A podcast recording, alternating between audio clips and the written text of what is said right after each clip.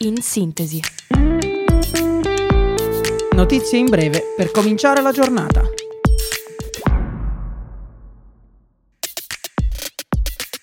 Buongiorno a tutti da Radio Yulm. Io sono Diletta e questo è In Sintesi. Ecco le principali notizie del giorno.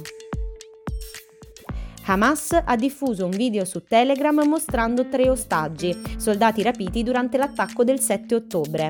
I corpi sono stati recuperati dall'esercito israeliano. Hamas e le fazioni palestinesi a Gaza affermano che non ci sarà alcun dialogo sugli accordi di scambio di prigionieri fino alla fine dell'aggressione israeliana. Nel frattempo, il governo riporta la morte di quattro persone in attacchi israeliani contro un punto di passaggio, confermati anche dall'amministrazione dei valichi e dal Ministero della Sanità di Hamas. Dopo un decennio di tentativi, Consiglio, Commissione e Parlamento europei raggiungono un accordo politico a Bruxelles sul nuovo patto su migrazione e asilo. Il patto non prevede ricollocamenti forzati, ma contributi finanziari per chi non ospita fisicamente i migranti. Le ONG criticano l'accordo, mentre l'Italia lo accoglie positivamente definendolo un grande successo il centrodestra boccia la ratifica delle riforme del MES, il meccanismo europeo di stabilità, che da mesi veniva rinviata di volta in volta dalla maggioranza. Alla fine il testo è arrivato all'Aula e la maggioranza si è spaccata. Fratelli d'Italia e Lega hanno votato contro la ratifica, come anche il Movimento 5 Stelle, mentre Forza Italia e Noi Moderati si sono astenuti, allo stesso modo di Alleanza Verdi-Sinistra. A votare a favore sono stati il PD, Azione, Italia Viva e Più Europa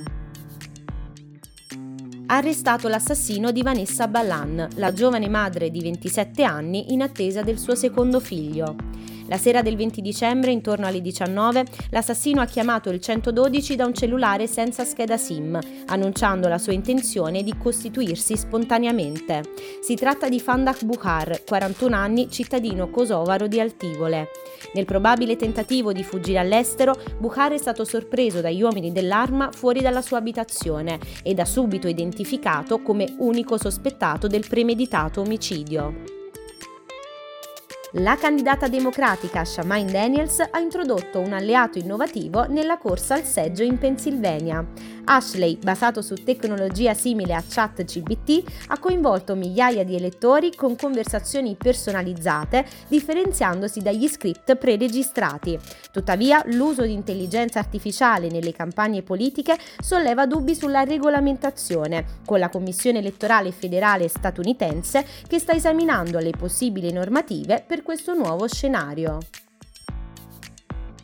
La Corte di giustizia dell'Unione Europea ha emesso una sentenza senza precedenti annunciando il nuovo format della Superlega.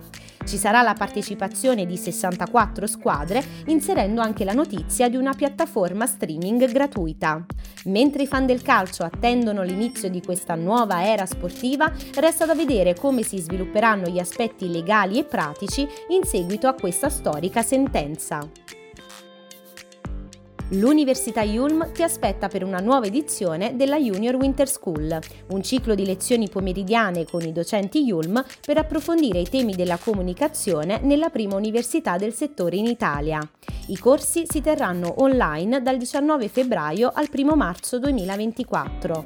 Sarà possibile iscriversi fino al 15 febbraio 2024 cliccando al link presente sulla piattaforma Yulm. Queste erano le principali notizie della giornata. In sintesi tornerà a febbraio. Nel frattempo tutto lo staff vi augura un sereno Natale e un felice anno nuovo.